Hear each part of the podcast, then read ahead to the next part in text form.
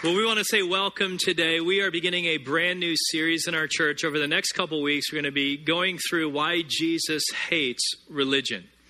And that may be an awkward title, but I think Easter is probably the greatest illustration of why he hates religion because it was religion that put him on the cross. And so, through this series, we want to kind of distinguish the difference between religion and what God came for. Because religion always focuses on the weakness of man instead of the goodness of God. That's why one of our hearts at our church is, is to really embody Psalm 122, verse 1, which is one of my favorite scriptures regarding church that basically says, I was glad when they said, Let's go to the house of God. I don't know about you, but that was not my verse growing up. I was mad when mom said it was time to go to church.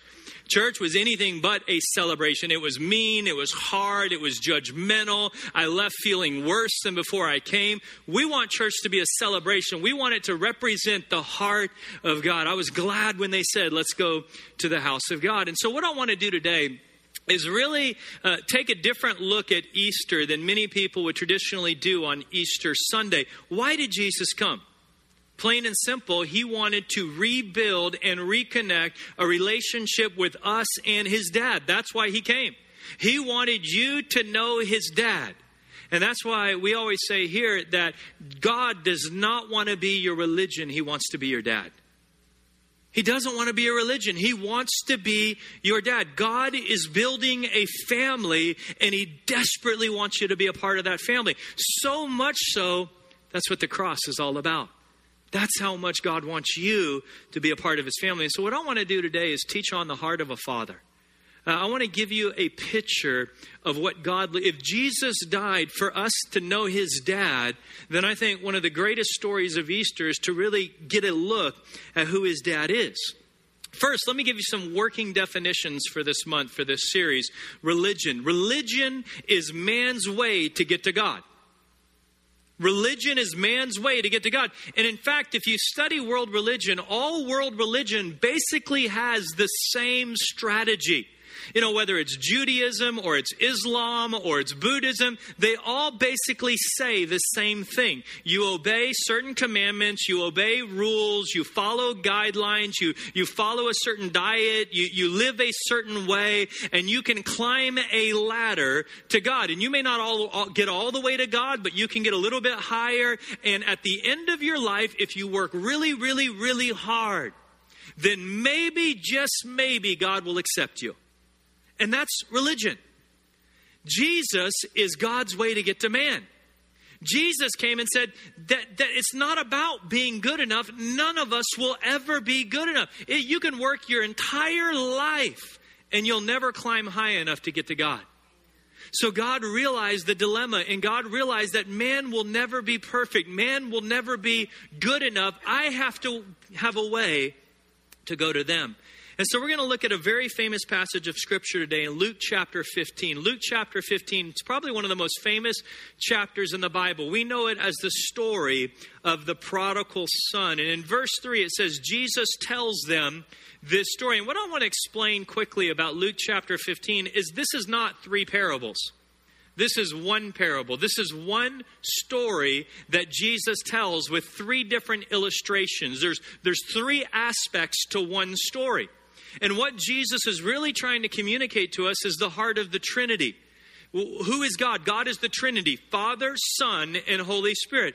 In Luke 15, we have, we have one story with three illustrations. The first illustration, we call it the story of the Good Shepherd. There's one lost sheep, and he leaves the 99. Well, who does that illustrate? Jesus, the Son. Then we have the story of the widow who searches the house from top to bottom to look for the lost coin.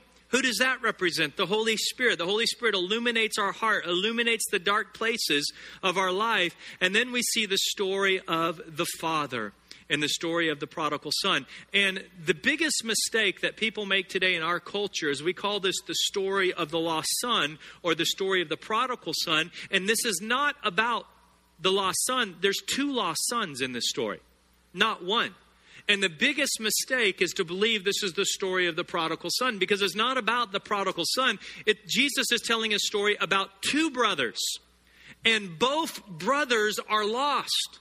Both brothers are disconnected from the Father. Both of them are lost. And what Jesus is doing is he wants us to compare and contrast these two brothers. And in fact, what Jesus does in this one story is he redefines everything people think about God. Jesus completely shocks the culture and redefines everything people thought they knew about connecting to God. Jesus is basically saying everything you thought you knew about connecting to God is wrong. So much so that when Christianity first came on the scene, people called it an anti religion. Why? Because what Christians said about God was so shocking and so far removed from what religion taught that people didn't consider Christianity a religion. In fact, the Romans called Christians atheists for 200 years. 200 years because the Romans said there's no way what they're saying about God can be classified as a religion. And you know what? They were right. Christianity is not a religion, it's a relationship. So we've got the parable of the two lost sons and it takes place in two acts. Act one is the lost younger brother, and Act two is the lost older brother. So let's look at Act one. Verse 11, to illustrate the point further. See, that's what I mean. This is one story with three illustrations, not three stories. To illustrate the point further, Jesus told them this story. A man had two sons. The younger son told his father, I want my share of your estate now, before you die. And so his father agreed to divide his wealth between his sons. First off, let me say this is shocking. To the people that heard this, this Middle Eastern culture that Jesus is telling the story to, this is absolutely shocking that this younger brother would come to his dad and say, Dad, I want my inheritance now. One scholar said to do this basically is saying, I want you dead. You mean nothing to me. I just want your stuff. I want nothing to do with you. I just want your stuff. And it's shocking that a boy would treat his father this way. It shocked the audience. But you know what was more appalling and more shocking to the people listening to the story? Is the way the father reacts in the second half of the verse. The Bible says the father agreed. You see, a Middle Eastern patriarch would have been expected to drive this boy out of the house, to disown him, to, to, to assault him verbally and even physically, to throw him out. And this father agrees to divide. And, and, we don't understand what this actually means to give him an inheritance. Well, this word wealth in the Greek is the word bios, where we get biology. This is his life. This boy is asking his dad to literally tear his life apart you see, the father's wealth was wrapped up in his real estate, his assets, his property. For the dad to give this boy an inheritance, he literally had to sell off his possessions. He had to sell off real estate. He had to sell off, and there were two sons, which meant the younger son would have got a third of the inheritance, the older son, two thirds.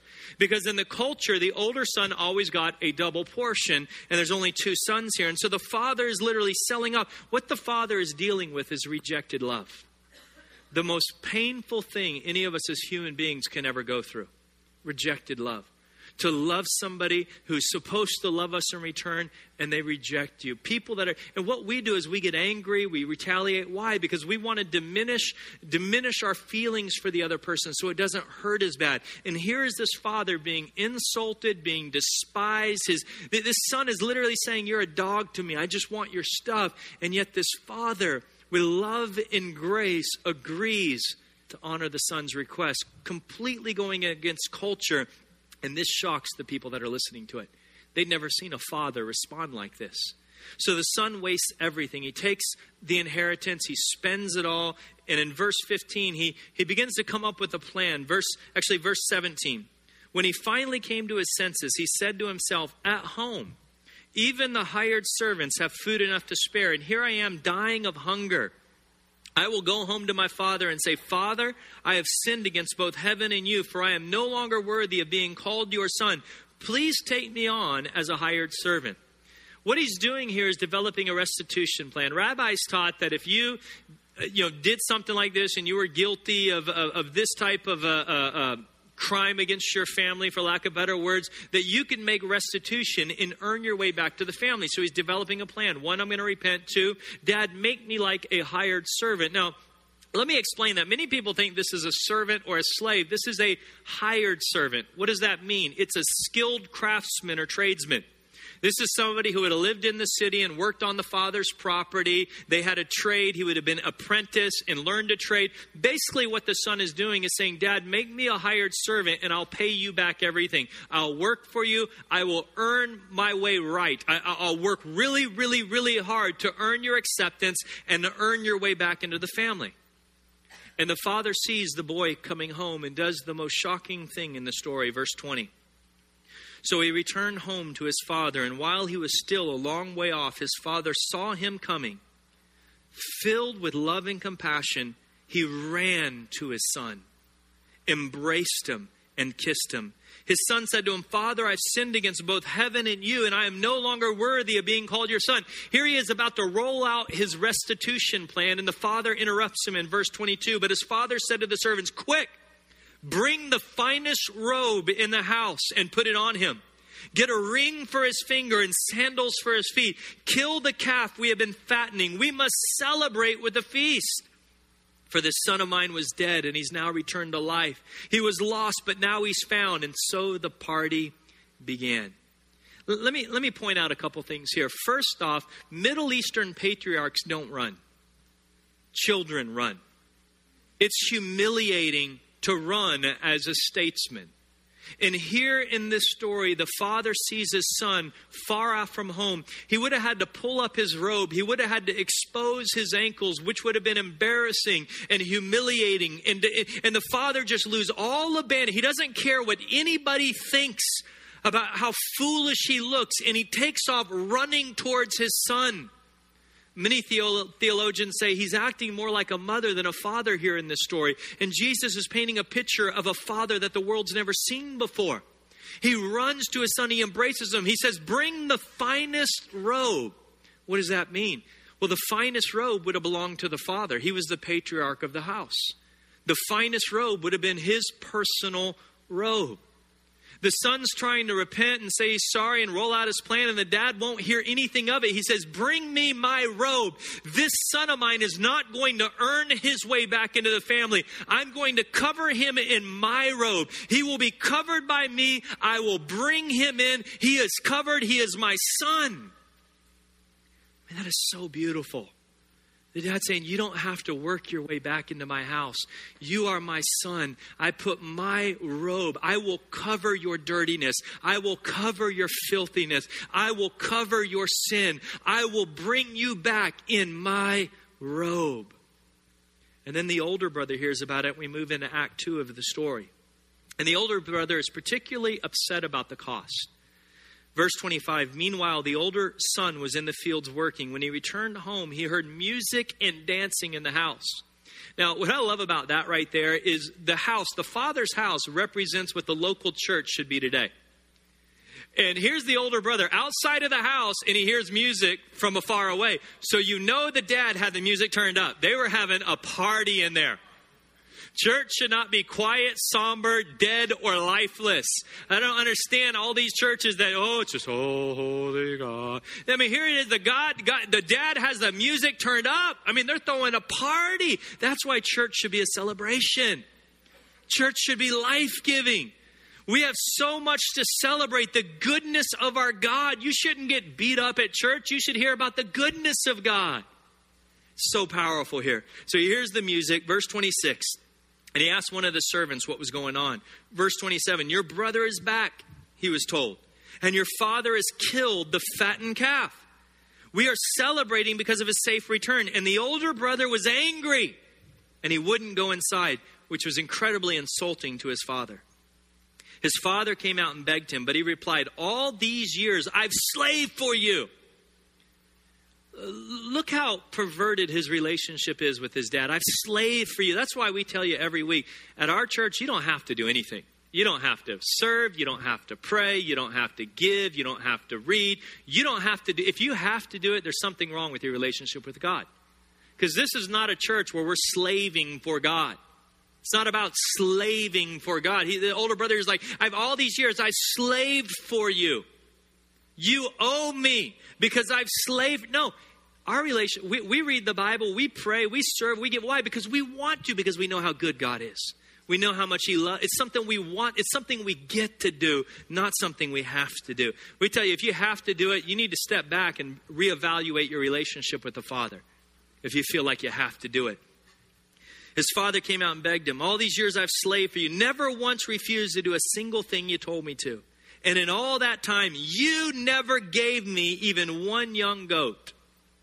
Now, we miss the meaning of this, but in the original language in the Greek, this word you is, is, is a very derogatory uh, reference. He, he's not calling his dad by his title, he's not calling him father, he's totally disrespecting him, and he's basically saying, Look, you, look, you, which is, again, a Middle Eastern patriarch would have been expected to backhand this boy for the way he's disrespecting him. And here the father is, and the, the, the, the audience that's listening to Jesus tell the story is shocked because this boy is being so disrespectful, and yet the dad, with love and grace, is still going after him.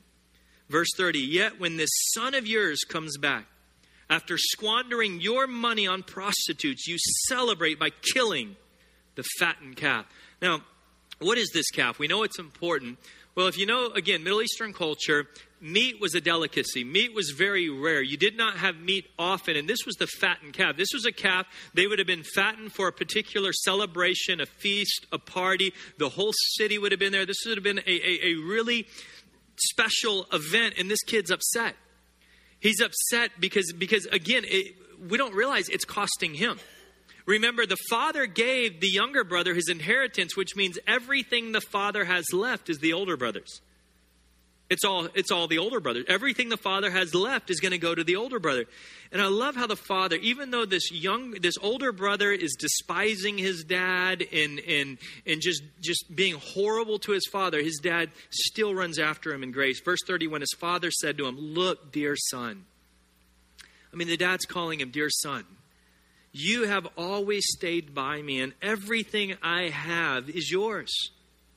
We had to celebrate this happy day, for your brother was dead and has come back to life. He was lost, but now he's found. And then Jesus ends the story abruptly and doesn't tell us what happens. He leaves us with a cliffhanger. What is the older brother going to do? Is the older brother going to respond? Is the older brother going to? Re- we don't know. Why? Because of the audience of who Jesus is talking to. And, Jesus teaches us three things in this story that I want to share with you today. The first thing Jesus does is he redefines our image of God. Jesus redefines God to us. You know, Jesus was the first person to call God Father. All throughout the Old Testament, they called him Lord, they called him Jehovah. Jesus is the first one that addresses God as Father. he's trying to paint a picture of who his dad is to us. And many of us here today, we have, we have a very difficult time with this, this whole patriarchal system of God, because many of us have had earthly fathers that have failed, that have hurt, that have abused. That have done, you know, our image of fathers is harsh, is mean, of we're never good enough. And Jesus is trying to say, listen, I know your dad may have fell short, but my dad is nothing like your dad. I mean, the world has never seen a father that looked like this. Jesus is painting a picture of a dad that these people had never seen before. So full of love, so full of grace. A heart for these two boys that are disres. Neither one of these boys wanted anything to do with him. They just wanted his stuff. And yet, this dad's heart breaks for these boys. And Jesus is saying, Listen, I know you may not have a good reference point for father, but you got to understand my dad is nothing like your dad. My father is nothing like your father. And he paints a picture of God that the world had never seen before. And every time in the New Testament, but one time, Jesus addresses God as Father. Every time, but once, he addressed God as Father. He's trying to paint a picture of a new relationship we can have with God. That God is not this distant being. That's why I say God doesn't want to be your religion, he wants to be your dad. Second thing Jesus does in the story is he redefines our understanding of sin. Jesus redefines sin. You see, in Act 1, we see a traditional picture of sin, which is very easy to understand. I mean, here's a young boy, he's wasting things on drugs, prostitution, alcohol. We, we, we identify with that, we know that. But in Act 2, we see a whole different side of sin. You see, both of these sons are lost. Both brothers are lost. Both are away from the father. We know what the younger brother's sin was. What was the older brother's sin? See, one was very, very bad, and the other brother was very, very good, and they're both separated from the father. One by being bad, one by being good. What was his sin? His goodness. His goodness was a sin. Jesus is redefining sin for us. Jesus is showing us it's not about your goodness. Here's one brother who's really bad, one brother who's really good. And in the end, what is so shocking about this story is the bad son is now saved in the father's house, and the good son is standing outside the house, lost. And the audience would have been shocked by this. And what was even more shocking is, is that the good son was lost, but not because he did anything bad. He was lost because of his goodness. It was his goodness that kept him from going in the Father's house. What do I mean? He said, Father, I've never disobeyed you. And his dad didn't disagree. It was his goodness that kept him from knowing God. And see, Jesus is talking to two groups of people. If you go back to verse 1 and 2, it says tax collectors and other notorious sinners often came to listen to Jesus teach. This made the Pharisees and teachers of religious law complain that he was associating with such sinful people and even eating with them. This story is being told to Pharisees. Jesus is trying to paint a picture of how ugly these guys are. You got sinners and you got Pharisees. And now we understand what each brother represents. See, I pastored in Los Angeles for about 16 years before I came to North County. And in Los Angeles, we predominantly dealt with younger brothers. I mean, we dealt with drug addicts, we dealt with alcoholics, we dealt with homeless, we dealt with, with street prostitutes. We predominantly worked with people who were really you would classify them as younger brothers. You know their sin. You know their the, the bad things. The bad things are obvious. They're evident. Well, here in North County, what I've discovered is we predominantly work with older brothers. Because what's the greatest sin of North County? Our goodness. We're so good that we don't need God. We're good people. I don't really need to surrender my whole life to God. I mean, God's got more important things to do. There's bad people. We moved here so we didn't have to live with the bad people. And the biggest sin of our community is our goodness. See, there's two types of people in the world. You've got your moral conformists who basically believe in moral conformity. I do good and I am good and, and I do good. And then you got people who are into self discovery who basically says, I'm going to do whatever I want to do and I don't care what anyone thinks. And Jesus is saying, You're both wrong. See, each one thinks they're right, and Jesus is saying you're wrong. You know, the brother, we see the brothers, and it divides the world into two. You've got one group of people, and they say, well, we're moral and we're conservative, and the reason America's falling apart is because of those people over there who, who, who are bad. And then you've got another group says, well, we're open minded and we're progressive, and the reason America's falling apart is because of those closed minded bigots over there. And Jesus is saying, you're both wrong. It's not about your goodness, it's not about your badness. Jesus is saying it's the humble that are in and the proud that are out. See, one son tries to control his father by being very, very good. And so he feels like the father owes him. I'm good. God owes me. I read my Bible every day. I go to church every week. I'm good. God owes me. And it's the goodness that keeps him from really understanding God. Flannery O'Connor, in her novel Wise Blood, had a, a, really incredible quote. She says, There was a black, worldless conviction in him that the way to avoid Jesus was to avoid sin. The way to avoid Jesus was to avoid sin. See, if I'm really, really good, I really don't need God. And you really won't ever experience God until you're crushed by the weight of your sin. That on your best day, you'll never be good enough. You'll never do good enough. You'll never earn enough. You'll never be good enough. And that's the problem. And the last thing Jesus does for us in the story is he redefines salvation. He redefines God to us, shows us a picture of this incredible Father, redefines sin And then he redefines salvation. Jesus is basically saying, listen, you can't divide the world between good people and bad people because everybody falls short. Moral conformity and self discovery, they both try to control people.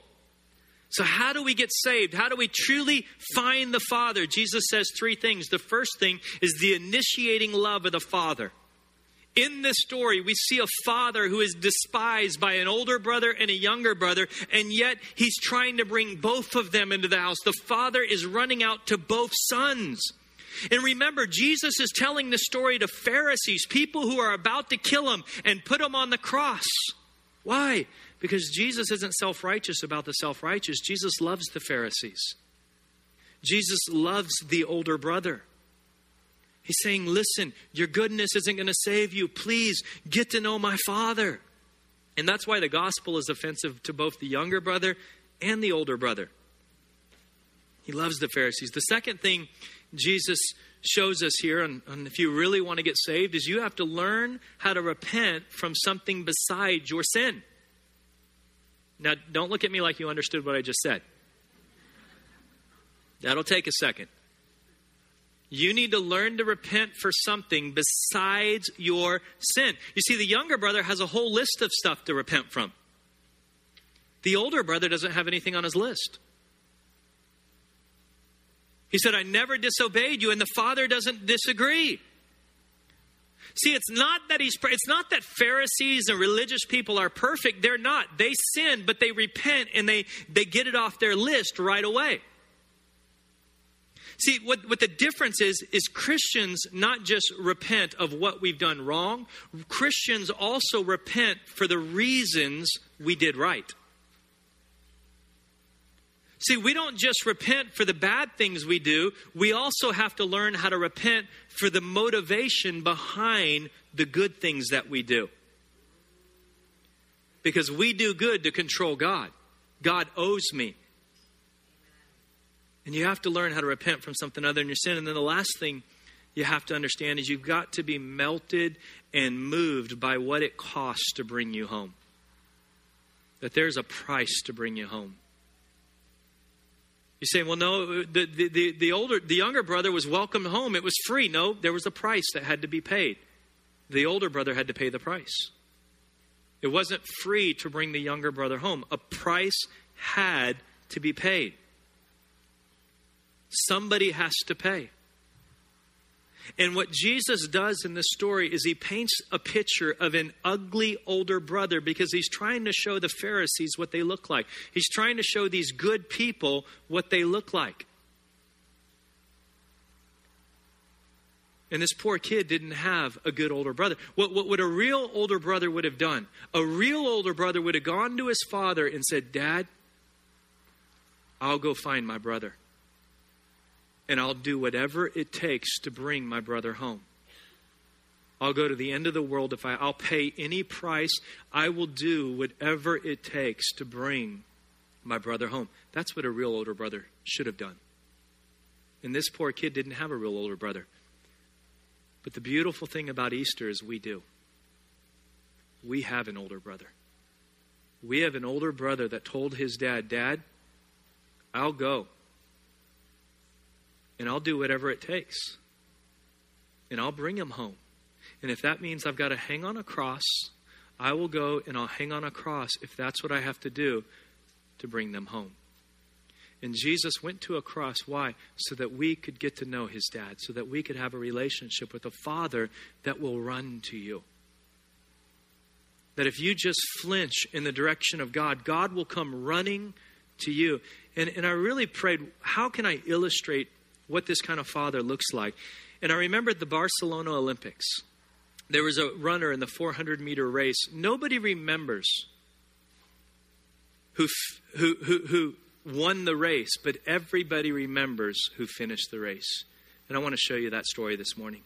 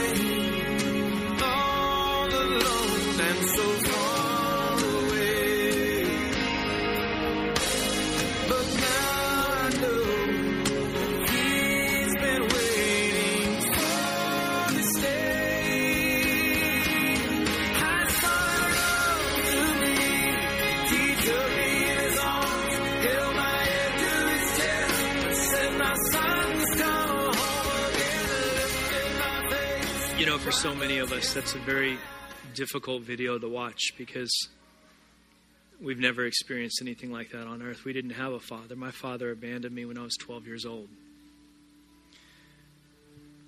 And I struggled with God for many years because everybody told me, God's your father, God's your father. And I said, Well, God's a father, I don't want him.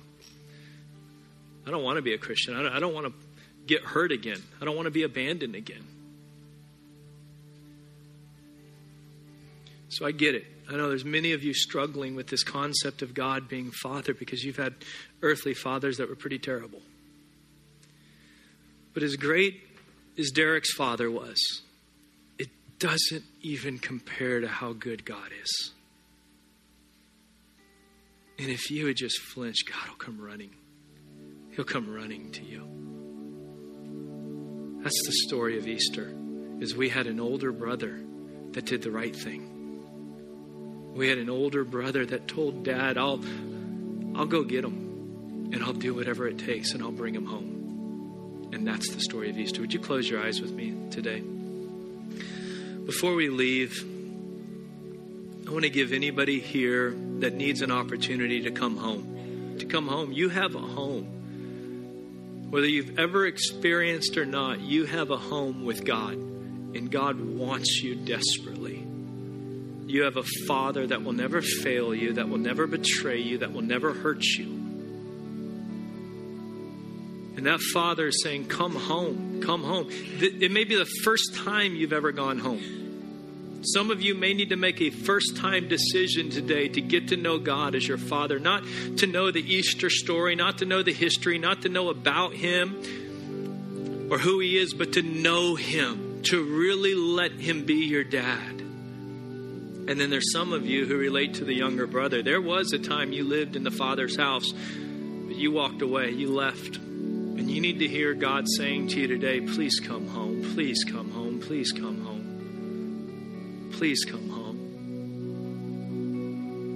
So if you're in either one of those categories today, I want to say a prayer with you today. I'm not going to ask you to come forward or stand up or embarrass you in any way. This is a private moment between you and God. So, with every eye closed, if you need to join me in that prayer, all I'm going to ask you to do is just raise your hand quickly so that I can see it. Then you can put your hand down so that I can include you in this prayer. So, if that's you today, you need to, you're in either one of those categories, just raise your hand up quickly. Thank you, thank you, thank you, thank you, thank you, thank you, thank you, thank you, thank you, thank you. You can put your hand down. Thank you, thank you, thank you. I'm going to lead you in a simple prayer. You don't need to say it out loud. God can hear your heart. The first part of the prayer, and I want you to say this in your own words. Just say, God, I want to come home, and I'll do whatever it takes to come home. Just say, God, I want to come home today. In your own words, just say that to God in your heart. The second part of that prayer is to say, God, would you forgive me? None of us are good enough. We all need grace and forgiveness. So just say, God, in your own words, forgive me. And then the last part of that prayer is, would you just say thank you? Would you just say thank you to God today? Now you can look up for a moment. If you prayed that prayer, I would encourage you to do one more thing on your own. We have connection cards in your worship guide. There's two boxes here. I'm committing my life to Christ or I'm renewing my commitment to Christ. If you made one of those decisions today, I would encourage you to check one of those boxes. You can drop it off in a box in the back or give it to one of us. We want to connect with you and really help you walk out the decision you made. Many times when people pray that prayer, the next natural question is, Now what? Now what? I prayed the prayer. Now what? We have these Now What books outside at our table. It's a very short book. It'll give you the next steps of what you need to do after making that decision. Please pick one of these up. They're free. And then, more important than that, if there's anybody here today that does not have a Bible, we have Bibles for you. There's nothing more powerful than the Word of God. If, if you would allow us, it, it, it would, it would be our, our greatest honor and privilege to be able to give you a Bible today. Outside at our table, we have a, this is not just ink on pages, this book is living. And I know it's hard to understand, but read it. It'll breathe life into you. This is a living book. We would be so honored if you'd let us give you a Bible today. There's Bibles outside. Please pick, if you're a teenager, we have our youth table outside. We have student Bibles for you, and then we have these Bibles for everybody else. So please pick up a Bible before you leave today if you don't have one. Would you stand with me as we close? Father, in the name of Jesus Christ, I pray, God, that today people will feel and see your heart that they will understand your goodness at a new degree, that you would just open up our eyes, take off the blinders so that we can really today see how good and wonderful and amazing you are, that you don't want religion for us, you want a relationship for us. Let us see that today in a powerful way. Bless these people. Let them experience something this Easter and let it be your love in a new way to let them know how much you love them, how precious they are to you, God. They mean so much to you, God, that you even sacrificed your own Son for us. So thank you. In the name of Jesus, amen. Thanks for joining us today.